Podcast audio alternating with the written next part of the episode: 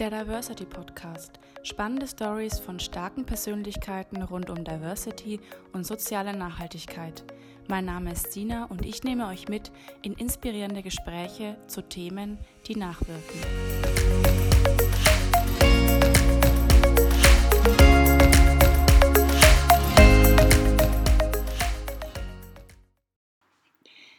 Freue mich heute auf mein Gespräch mit Mira Pauli für diese Folge des Diversity Podcasts. Mit ihr spreche ich über ihre Arbeit bei der Initiative Coffee Code Break, die Förderung von Frauen in Tech-Berufen und warum Mentoring-Programme gerade für Frauen so wichtig sind. Bevor wir hier ins Gespräch einsteigen, würde ich gerne ein paar Worte zu dir sagen, liebe Mira. Du hast dein Studium des Wirtschaftsingenieurwesen am Karlsruher Institut für Technologie absolviert – bist dann danach als Data Scientistin bei Annexation eingestiegen und warst hier zunächst im Consulting tätig. Seit einem Jahr bist du jetzt im Bereich der Produktentwicklung und entwickelst Lösungen für die autonome Fabrik von morgen. Liebe Mira, schön, dass du da bist und ich finde, das ist direkt ein guter Einstieg. Was versteht man denn unter der autonomen Fabrik von morgen? Ja, sehr gerne. Ähm, hinter der autonomen Fabrik ähm, verbirgt sich vor allem ähm, neue Technologien, die mittlerweile sehr weit verbreitet sind und äh, immer weiter eingeführt werden, ähm, die vor allem auch mit der Digitalisierung zusammenhängen. Dazu gehören zum Beispiel äh, Dinge wie ähm, IoT, äh, IoT, sorry, ähm, Internet äh, der Dinge. Ähm, was ist das zum Beispiel? Wir haben ähm, mittlerweile gibt es auch äh, IoT in äh, unseren Privathäusern. Ich weiß nicht, ob du schon mal davon gehört hast, dass es zum Beispiel ähm, Backöfen gibt, die ähm, irgendwie wissen, dass du um ähm, 13 Uhr Mittagspause hast und dann um 12.30 Uhr schon mal vorheizen oder sowas. Ähm, oder die du per, per App irgendwie ansteuern kannst oder den Kühlschrank oder sowas. Und ähm, das ist im Prinzip auch das, was äh, in den Fabriken ähm, heutzutage passiert. Das heißt, Maschinen werden ausgestattet, werden intelligenter und ähm, dadurch wird eine Vielzahl an Daten gesammelt, die wiederum dann genutzt werden können, um künstliche Intelligenz einzusetzen. Also das heißt, dieses Zusammenspiel an Technologien können wir nutzen, um ähm, die Vorgänge autonomer zu machen, das heißt selbstständiger. Ähm, das bedeutet jetzt nicht, dass auf einmal nur noch Roboter ähm, da sind, aber das heißt eben einfach, die, ähm, die Vorgänge werden flexibler, sie werden sicherer ähm, und auch nachhaltiger. Ähm, zum Beispiel Dinge wie Energiemanagement und, und ähm, Ressourceneinsatz gehören da dazu. Mhm. Also doch sehr technisch. Du hast mir im Vornherein erzählt, ja. dass du gar nicht so mit IT und Programmieren auch irgendwas am Hut haben wolltest, beziehungsweise auch, wie jetzt bestimmt viele von uns, die das jetzt hören, gar nicht so die Berührungspunkte hatten. Hast dann aber für eine Werkstudentinnenstelle das Programmieren lernen müssen und hast doch dran Spaß gefunden. Was hat dir denn daran so Spaß gemacht? Ja, genau, das war jetzt äh, sicherlich ein super Einstieg für die Zuhörerinnen und Zuhörer, gleich schon mal richtig äh, tief in die technische Materie einzusteigen. Aber du hast, du hast ganz genau recht, das war gar nicht immer so mein Plan. Ähm, ursprünglich dachte ich so irgendwas mit BWL, ähm, so nach dem Abi, ja, machst mal was mit BWL. Und ähm, als ich dann äh, eben anfangen musste zu programmieren, habe ich gemerkt, dass, ähm, oder hat mich vor allem auch fasziniert, dass ich tatsächlich was erschaffen kann. Also ähm, im Prinzip ist es so ein bisschen wie jetzt eine Ingenieurin das dann auch tut, nur dass ich jetzt keinen äh, Motor konstruiere oder baue, der dann ein, ein, Auto zum Fahren bringt. Aber eben, ich kann äh, Dinge programmieren oder einem Computer beibringen, Dinge zu tun, ähm, die uns weiterhelfen. Und ähm, das ist, finde ich, äh, sehr, sehr mächtig und ähm, hat mir sehr viel Spaß gemacht. Und vor allem, als ich gemerkt habe, dass es doch gar nicht so kompliziert ist, ähm, wie ich in der Uni ursprünglich mal dachte, ähm, habe ich daran dann äh, wirklich viel Spaß gefunden. Mhm. Bist du dann auch dadurch so auf diese, da wirst du gleich was dazu besagen bestimmt, aber auf deine Initiative Coffee Code Break gekommen? Also kam da so auch der Weg dahin quasi? Ja, also der, der Weg zu Coffee Cold Break, der ähm, kam unter anderem auch dadurch, dass ähm, ich arbeite jetzt mittlerweile schon seit drei Jahren und ähm, sag jetzt mal, bin so ein bisschen angekommen in der Tech-Branche und habe irgendwie auch so nach Dingen gesucht, okay, wie kann ich das jetzt auch so ein bisschen weitergeben? Ähm, wie kann ich meine Erfahrung weitergeben? Aber auch, wie kann ich mich austauschen mit Leuten? Und ähm, an dem Punkt war ich dann Ende äh, letzten Jahres und ähm, habe dann den Aufruf von der Caro, von unserer Gründerin, ähm, gesehen zu Coffee Cold Break und das hat mich dann direkt angesprochen und äh, bin dann auch direkt auf sie zugegangen und ähm, seitdem bin ich eben äh, sehr stark äh, involviert und äh, leite das zusammen mit äh, unserem Core-Team. Ähm, es sind insgesamt sieben Mädels und haben da mittlerweile meiner Meinung nach schon ähm, ganz schön spannende Dinge auf die Beine gestellt. Bevor wir jetzt die Zuhörer und Zuhörerinnen noch mehr auf die Folter spannen, kannst du vielleicht jetzt was zur Initiative sagen? Was steckt dahinter? Was macht ihr? Was ist Coffee Code Break? Ja, super gerne. Ähm, Coffee Code Break ist eine Plattform für Mentoring von und für Frauen im Tech-Bereich. Das heißt, wir ähm, betreiben eine Webseite, ähm, auf der es äh, Profile gibt von Mentorinnen, die ähm, unterschiedliche Rollen in der Tech-Branche äh, innehaben. Also das sind jetzt nicht äh, nur Data Scientistinnen wie ich, das sind auch Softwareentwicklerinnen, das sind äh, Frontend-Entwicklerinnen, das sind ähm, Produktmanagerinnen. Also ähm, wir decken, ich würde mal sagen, ein sehr, sehr, sehr großer Teil der Tech-Branche ab. Und ähm, die Frauen haben dort äh, Profile und wenn man jetzt als äh, Mentee, als Frau ähm, die sich dafür interessiert, ähm, Fragen hat, dann kann ich auf die Seite gehen und äh, eine Mentoring-Session buchen. Das heißt, man hat dann im Prinzip so ein One-on-One-Gespräch, ein bisschen wie es wir jetzt hier so tun, und ähm, kann sich dann eben austauschen äh, mit Frauen, die dann ähm, ihre Erfahrungen in dem Bereich äh, weitergeben. Und das Ganze mhm. ist ähm, äh, absolut kostenlos und ähm, auf äh, quasi äh, freiwilliger Basis, was das Ganze irgendwie auch nochmal ein bisschen besonderer macht, weil man merkt, dass da wirklich sehr viel Herzblut dahinter steckt und die auch die ganzen Mentorinnen das einfach machen, weil sie es für wichtig äh, erachten, dass da auch der Austausch zwischen den Frauen im, im Tech-Bereich gefördert wird und wir uns gegenseitig auch unterstützen. Mhm. Und also bevor wir auf dieses ganze Mentoring, Networking zurückkommen, mich hätte beim Lesen so interessiert, woher kommt der Name? Also was bedeutet Coffee Code Break oder was hat es mit Coffee vielleicht zu tun oder was auch gar nicht? also ähm, der, der Ursprungsgedanke war mal, also wie gesagt, ich bin nicht die Gründerin, ich bin halt relativ von Anfang an mit dabei, aber ähm, das ist nicht aus äh, meinen Gedanken entsprungen. Ich bin nur direkt gleich äh, sehr enthusiastisch mit aufgesprungen.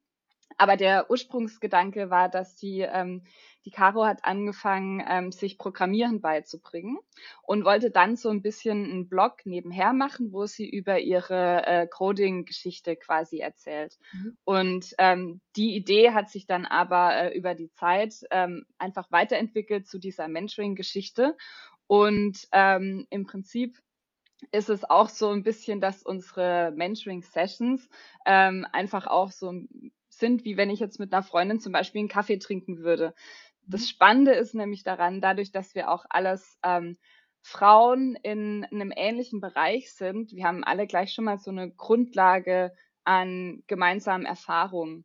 Und ähm, das ist total spannend zu sehen, wie man eigentlich mit fremden Leuten so schnell auch äh, auf so eine Vertrauensbasis kommen kann und sich auch dann so austauschen kann. Also manchmal fühlt es sich an wie, wie ein Kaffee mit einer Freundin, aber eben äh, wir unterhalten uns ähm, größtenteils über ähm, Themen, die mit der Tech-Branche zusammenhängen und da ist ähm, Coding natürlich auch ein sehr großer Teil davon, wenn auch nicht der einzige. Mhm.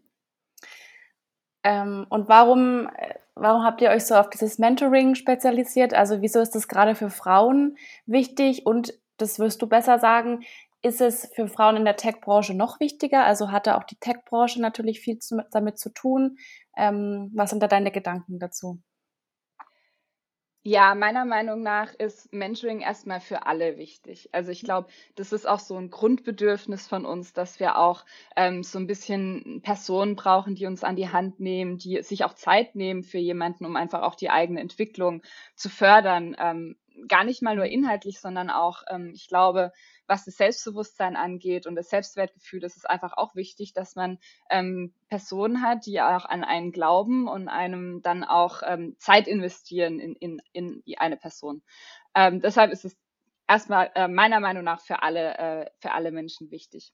Für Frauen, besonders in der Tech-Branche, ist es meiner Meinung nach ähm, besonders wichtig, weil wir einfach nach wie vor eine äh, sehr ungleiche Verteilung haben bezogen, bezüglich der Geschlechter. Ähm, ich habe mal Studien recherchiert oder mal Zahlen recherchiert. Ich würde jetzt behaupten, die Zahl ist von 2019. Da waren 18 Prozent ähm, der Spezialistinnen in der IT-Branche weiblich. Also mhm. schon wirklich sehr, sehr wenig und tatsächlich auch weniger als in den Studiengängen. Also irgendwie, wir verlieren unterwegs immer so ein paar Frauen.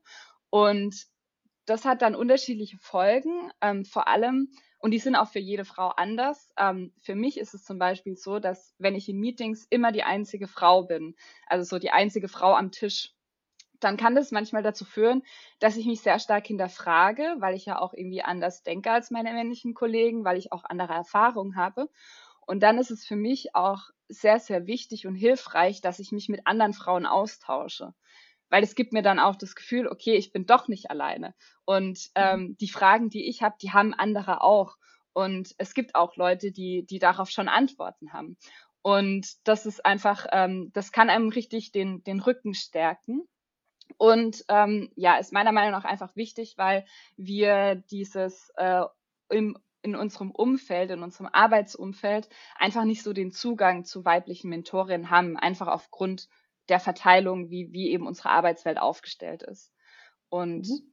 da versuchen wir so ein bisschen ähm, eben so ein Loch oder eine, eine Lücke zu füllen, um dieses Angebot eben zu geben, weil die Frauen in der Tech-Branche, die gibt es. Also diese, wir haben so viele tolle, inspirierende, smarte Frauen. Ähm, und nur weil sie jetzt quasi nicht direkt in meinem Team sind, die gibt es trotzdem. Und das ist eben das, was wir dann auch anbieten möchten. Du hast ja auch am Anfang gesagt, ihr seid sieben Kolleginnen, also sieben weibliche Kollegen. Habt ihr euch bewusst dann dafür entschieden, dass da nur in Anführungsstrichen Frauen sitzen, weil du ja, wie du gerade gesagt hast, dieser Austausch von Frau zu Frau doch viel gibt und ja auch vielleicht sogar noch mal leichter fällt, weil man mal denkt gleich, man hat irgendwie dieselben Gedanken, die gleichen Fragen. Ähm, ist das Team dann also auch bewusst weiblich gewählt? Ja, also die, ähm, wir sind ja auch äh, alles Mentorinnen, also quasi mhm. alle, die auch das ähm, Core-Team, das ist dann so ein bisschen draus gewachsen, als wir gesehen haben, okay, die Initiative, die wächst und die findet irgendwie auch Anklang. Ähm, als dann mhm. immer mehr Mentorinnen dazugekommen sind, wir sind mittlerweile 45 Mentorinnen, es kommen jeden Monat so ein paar dazu. Und es werden auch immer mehr Mentoring-Sessions gebucht und dann kamen auf einmal Dinge dazu wie, okay, wir brauchen einen Social-Media-Auftritt, ähm, wir müssen die technische Seite abdecken, wir ähm, müssen uns irgendwie auch äh, organisatorisch äh, aufstellen. Also da kamen dann so ganz viele Sachen äh, zusammen und deshalb haben wir dann gesagt, okay, ähm, wir müssen uns jetzt auch ein bisschen professioneller aufstellen, also da irgendwie jetzt ein, ein Team bilden, ähm, was dann auch das Ganze so ein bisschen steuert und auch vorantreibt. Und ähm, deshalb ist eben ganz natürlich, dass dann äh, natürlich nur Frauen waren, weil das eben aus den Mentorinnen gewachsen ist. Und ähm, meiner Meinung nach ist es auch äh, sehr wichtig, weil ähm, wir kennen unsere Zielgruppe am besten, weil wir sind sie selbst. Ähm, tatsächlich stehen wir aber trotzdem immer wieder mit äh, Männern im Austausch, die zum Beispiel auch äh, Mentoring-Initiativen gestartet haben oder ähm, die Erfahrungen in unterschiedlichen Bereichen haben. Es kommen auch immer wieder Leute auf uns zu, die sagen, hey, wir finden die Initiative spannend, kann ich euch unterstützen? Ich bin aber ein Mann. Und ähm, da sind wir natürlich super offen für und haben da auch schon ganz viele wertvolle Austausche gehabt. Aber ähm, soweit ich weiß, haben wir jetzt nicht vor, also möchten wir in diesem ähm, Frauen für Frauen in Tech-Mindset äh, bleiben. Mhm.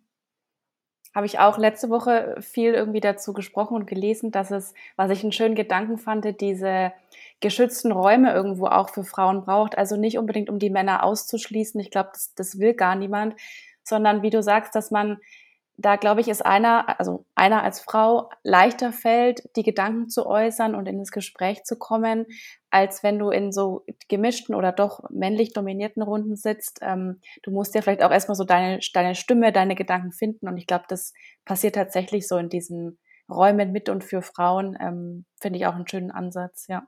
Auf jeden Fall. Ähm, ein Arbeitskollege von mir, der ähm, ist bei einer selben oder bei einer sehr ähnlichen Initiative, die nennt sich The Mentoring Club. Ähm, mhm. Also da auch gerne mal vorbeischauen. Ähm, also ich mache da auch gerne Werbung für andere Initiativen, ähm, die eben keinen Fokus auf, ähm, auf ein Geschlecht haben. Und mhm. äh, mit dem tausche ich mich auch öfters aus. Und da ist mir genau das aufgefallen, was du sagst. Ähm, bei unseren Gesprächen, da braucht es gar keine große äh, sich kennenlernen und erstmal eine Basis schaffen, weil die ist einfach irgendwie da. Und das ist meiner Meinung nach auch super wichtig oder ich ähm, lege da auch sehr viel Wert drauf in meinen Mentoring-Sessions, da einfach so einen Raum zu schaffen, wo ich jetzt weiß, ich kann jetzt alles sagen, ich werde nicht verurteilt, ich werde nicht missverstanden, ähm, sondern ich kann einfach offen alles ansprechen, was ich vielleicht sonst nicht ansprechen kann. Und das ist schon wirklich sehr, sehr wertvoll und auch ähm, mhm. notwendig. Und wie darf man sich dann die Gespräche vorstellen? Also die, die Frauen kommen auf euch zu, ihr buchen quasi so eine Session mit, mit dir oder einer deiner Kolleginnen. Wie läuft es dann ab? Das ist komplett unterschiedlich. Mhm. Ähm, auch jetzt tatsächlich aus, also selbst bei mir, also quasi auch wenn du bei derselben Mentorin ähm, ähm, eine Session buchst, ist es äh, komplett unterschiedlich. Einfach, ähm, ja, weil, also ich, ich skripte jetzt nicht irgendwie meine Sessions oder sowas, ähm, sondern das kommt einfach auch drauf an, ähm, was die Beweggründe für die Sessions sind. Und mhm. ähm, die sind sehr, sehr unterschiedlich, weil auch die Frauen, die auf uns zukommen, einfach an sehr unterschiedlichen ähm, Punkten ihrer Karriere oder ihres Lebens sind. Ähm, ich habe zum Beispiel oft Sessions mit äh, Studentinnen, die möchten dann vor allem erfahren, erzähl doch mal ein bisschen was aus deinem Berufsalltag. Was macht eigentlich eine Data Scientistin und mit welchen Rollen interagierst du? Also da ist viel einfach so, erzähl doch mal. So alles, was du, was du zu erzählen hast, interessiert mich. Und dann ist es natürlich ähm, eine ganz andere Grundlage, wie zum Beispiel, wenn ähm, eine Data Scientistin zu mir kommt, die ähm, bereits Berufserfahrung hat, aber vielleicht zu einer gewissen methodischen Sache eine Frage hat. Dann läuft es natürlich ganz anders ab. Dann, dann wird dann müssen wir erstmal verstehen, okay, worum geht's denn jetzt eigentlich? Wie kann ich ihr helfen? Was sind die Erfahrungen, die sie damit gemacht hat? Was sind die Erfahrungen, die ich damit gemacht habe? Ähm, dann ist es zum Beispiel viel mehr ähm, ja, Dialog und, und Deep Dive in irgendwelche technischen Themen. Oder auch zum Beispiel ähm, Karrierewechsel ist, ist ein Thema, was ganz, ganz, ganz oft angesprochen wird. Und ähm, auch da laufen die Sessions dann, dann sehr anders ab. Ähm, aber im Prinzip es fängt immer erstmal damit an, dass man einfach mal ähm, kurz sich natürlich vorstellt, wie man das so macht. Und ähm, die Mentees, die, ähm, ich bitte die auch immer vorher so zwei, drei Sätze zu schreiben. Hey, worum geht's dir überhaupt? Worüber möchtest du sprechen, damit ich mich auch dementsprechend vorbereiten kann? Und da steigen wir dann meistens an, äh, ein. Und ähm, dann höre ich erstmal zu, was, was sie so zu sprechen haben, warum sie jetzt quasi auf mich zugegangen sind. Und dann nehmen wir es, also dann machen wir einfach von dem Punkt aus weiter. Mhm. Und ähm, ja, die dauern dann so zwischen 30 Minuten bis anderthalb Stunden. Also ähm, wir, mhm. äh, ich persönlich bin sehr schlecht beim Timeboxing, was die Sessions angeht. Und ähm, werden die fortgeführt? Also habt ihr wie so eine, ja, so ein, quasi dann so ein Programm, dass ihr sagt, wir treffen uns dann irgendwie einmal die Woche oder einmal im Monat oder geht es auf Zuruf so, du, ich bräuchte mal wieder ein Gespräch, ich hätte da eine Frage. Wie organisiert ihr euch da? Ja, eher letzteres und das haben wir auch aktuell ganz bewusst so entschieden. Ähm, ich hatte schon Sessions, die dann immer wieder gekommen sind, weil dann quasi die Mentee immer wieder sich gemeldet hat. Ähm, ich bleibe auch mit ganz vielen im Austausch, also dass wir auf LinkedIn schreiben oder per mhm. E-Mail. Ähm, tatsächlich mit den meisten, das ist auch äh, super schön. Ähm, aber wir haben jetzt keine so Instrument, also kein so Instrument, wo wir jetzt sagen, einmal im Monat ähm, hast du dann mhm. irgendwie eine Session oder sowas. Ähm, das haben wir auch ganz bewusst so entschieden, weil nämlich wir, uns ist es ganz wichtig, dass die Mentorinnen ähm, das Ganze sehr selbstbestimmt machen können. Das heißt, dass sie immer dann eine Session anbieten können, wenn es ihnen gerade passt. Und ähm, wir haben, wenn ich jetzt zum Beispiel ähm, gerade auf der Arbeit viel zu tun habe und es nicht schaffe, dann kann ich einfach für, für diese Woche keine Sessions anbieten. Oder zum mhm. Beispiel, ähm, wenn mein Kind gerade in der äh, Kinderbetreuung irgendwelche irgendwie nicht, nicht betreut werden kann, dann kann ich auch da eben keine Sessions anbieten. Und ähm, deshalb möchten wir das sehr, sehr flexibel halten und ähm, ja auch, wie gesagt, eben selbstbestimmt für die Mentorin halten, dass man sich nicht eben ähm, verpflichtet fühlt, sondern das einfach machen kann, wenn man sagt, jetzt habe ich gerade Zeit, die ich geben kann, dann gebe ich das auch. Mhm. Genau. Okay. Und äh, wenn du mal so jetzt an die nächste Zeit denkt, habt ihr eine Vision mit Coffee Code Break? Wo kann es hingehen? Wo soll es hingehen? Wo seht ihr vielleicht auch Punkte, wenn du jetzt auch so auf die Tech-Branche blickst, was kann wichtig werden oder was muss wichtig werden, dass ihr da irgendwo auch unterstützen könnt? Ja, was uns vor allem wichtig ist, ist einfach eine Tech-Welt zu schaffen, in der ähm, Männer und Frauen ähm, gleichgewichtet, gleichberechtigt die Tech-Branche entwickeln und weiterführen und gestalten. Und meiner Meinung oder unserer Meinung, unserer Meinung nach ist es besonders wichtig, weil die Tech-Branche immer mehr unseren Alltag gestaltet. Also an der Digitalisierung, auch wenn wir es vielleicht nicht merken, da wir kommen nicht mehr dran vorbei, beziehungsweise wir sind mittendrin. Ähm, wir interagieren jeden Tag im Prinzip, ohne dass wir es merken, mit, mit Dingen, die jemand in der Tech-Branche gemacht hat. Ähm, mhm. Das heißt, sie wird immer mehr auch unseren Alltag gestalten.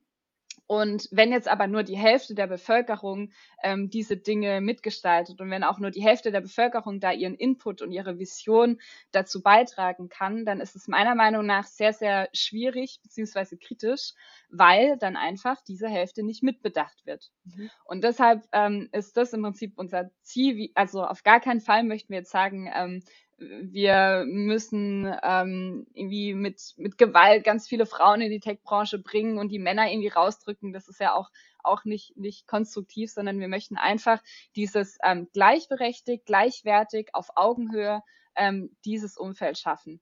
Und dass man einfach nicht mehr die einzige Frau am Tisch ist, sondern dass es einfach, dass es einfach kein Thema ist, sondern wir reden einfach über darüber, wie können wir die Welt digital gestalten, sodass möglichst alle von profitieren. Mhm. Du hast ja auch am Anfang oder was du mir davor gesagt hattest, du bist ja eher so aus Zufall auch zu dem der IT, den ganzen Tech, ähm, der Programmiersprache gekommen. Ähm, meinst du, dass es vielleicht auch ein Weg ist, wenn man das den Mädchen dann und auch Frauen immer wieder auch quasi wie jetzt dir so vorlegt und sagt, hey, probier das doch mal aus in der Schule, in der Uni, sagen, Mensch, da gibt's Kurse, die kannst du nebenbei belegen. Glaubst du, dann würde man mehr Frauen hier auch abholen? Weil, das habe ich mir jetzt gerade gedacht, wie du das erzählt hast, vielleicht gibt's auch diese Berührungspunkte zu selten, dass man sagt, okay, ich entscheide mich schon nach dem Stud nach der Uni oder nach dem Abi für das und das Thema, habe damit gar keine Berührungspunkte, weiß nicht, worum es da auch geht. Und du hast jetzt ja selber gesagt, es war gar nicht so schwer, wie du gedacht hast und du hattest auch Spaß daran. Vielleicht, wenn es diese, ja, diese Programme, diese Kurse öfter gibt oder mehr so ins Leben der Frauen eingebunden werden, vielleicht würden wir da mehr erreichen oder mehr erwischen, quasi, die in diese Bereiche auch dann zu, zur Arbeit gehen. Auf jeden Fall. Also da hast du meiner Meinung nach wirklich schon das wichtigste Thema getroffen oder das Thema, was mir auch besonders am Herzen liegt.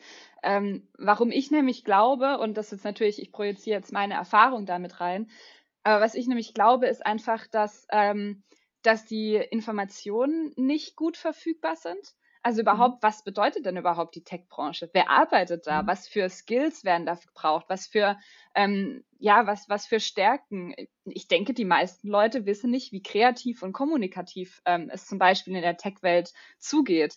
Ähm, und diese, ähm, dieser Mangel an Informationen, der bringt dann wiederum äh, Stereotypen mit sich, weil nämlich die Information, die wir bekommen, die ist wirklich sehr stark geprägt von Stereotypen. Ja? Also der von, von dem Entwickler, der im Keller sitzt und mit niemandem spricht und irgendwas hackt und, und man sieht nur Einsen und Nullen auf dem Display. Ja. Also das, ähm, die gibt's vielleicht, aber das ist nicht die Tech-Welt. Also, mhm. ähm, und das ist, glaube ich, was, wo wir ähm, wirklich auch eine Chance haben. Ähm, allein dadurch, dass wir eben so viele Berührungspunkte als Konsumenten und Konsumentinnen haben, haben wir auch die Chance, ähm, das zu nutzen, um auch zu informieren, was da dahinter steckt. Ähm, eine ganz schöne, äh, ganz schönes Erlebnis dazu, wo ich gemerkt habe, wie wichtig das wirklich ist. Wir haben ähm, beim Girls Day dieses Jahr mitgemacht und dann ähm, da so einen Workshop gemacht, wo wir den Mädchen gezeigt haben, was für Rollen es gibt und was für Berufe ähm, zusammenarbeiten, um zum Beispiel eine App zu entwickeln, wie Instagram oder TikTok. Und ähm, das Hauptfeedback, was wir da bekommen haben, war, wow, wow ich wusste gar nicht, ähm, dass da so viele unterschiedliche Rollen und Berufe dahinter stecken. Weil mhm. man denkt sich halt nicht, okay, es muss ja eine Person geben, die dafür sorgt, dass der Button blau ist. Oder ähm, ja, wie, wie, mit welcher Qualität die Videos hochgeladen werden und solche Sachen. Also da steckt so viel dahinter. Ähm, und das ist eine Welt, die wir, glaube ich, öffnen müssen und zugänglicher machen müssen. Und dann sehe ich eigentlich auch ähm, die Chance, dass wir da relativ schnell aufholen können. Mhm. Siehst du da schon eine Entwicklung, seitdem du dich damit jetzt beschäftigst? Ähm, also gerade im Hinblick auf Gleichberechtigung, ähm, mehr Frauen vielleicht in den Berufen. Kannst du das schon irgendwo einschätzen, dass sich da was tut? Auf jeden Fall. Also zu mehr Frauen in den Berufen. Hm. Also die Statistik sagt nein. Mhm. Und ich als Data Scientistin musste ja dann mal vertrauen.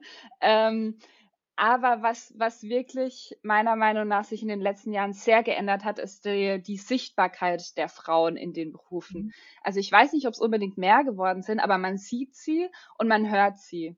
Und das ist wichtig. Also ähm, ich liebe, also ich bin kein Fan von Social Media, aber ich liebe meinen LinkedIn-Feed, weil da mhm. sind so viele tolle Frauen, die, ähm, die da regelmäßig gehighlightet werden, die über die berichtet wird. Ähm, und die gab es vorher, glaube ich, meiner Meinung nach nicht so, beziehungsweise die gab es natürlich, aber die hatten keine, denen wurde keine Plattform gegeben, wie sie ihnen heute gegeben wird. Und ähm, das ist natürlich auch zu 100 Prozent auch ähm, ihr Verdienst. Also wir, ich bin da auch sehr dankbar für, dass es da wirklich Frauen gibt, die sagen, nee, ich arbeite da jetzt wirklich dran. Zusätzlich zu meinem Job arbeite ich jetzt auch noch dran, dass Frauen sichtbar gemacht werden und gehört werden. Und mhm. ähm, das ist wirklich sehr schön zu sehen und ich glaube, das ist auch wahnsinnig wichtig.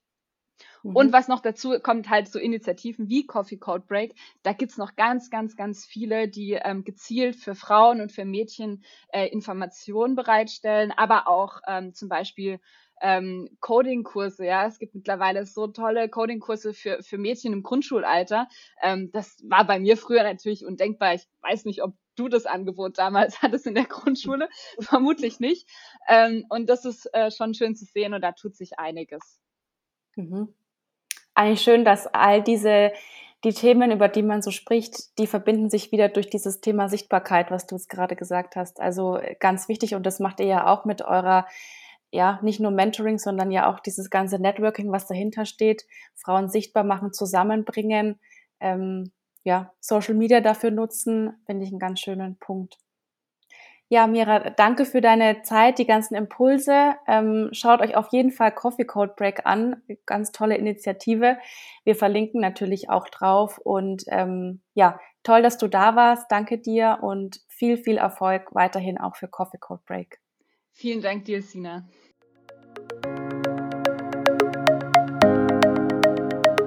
Und wenn euch dieser Podcast gefallen hat oder ihr begeisterte Anhänger der Themen New Work, Digitalisierung und Diversity seid, dann lasst gerne ein Like da und freut euch auf weitere spannende Stories.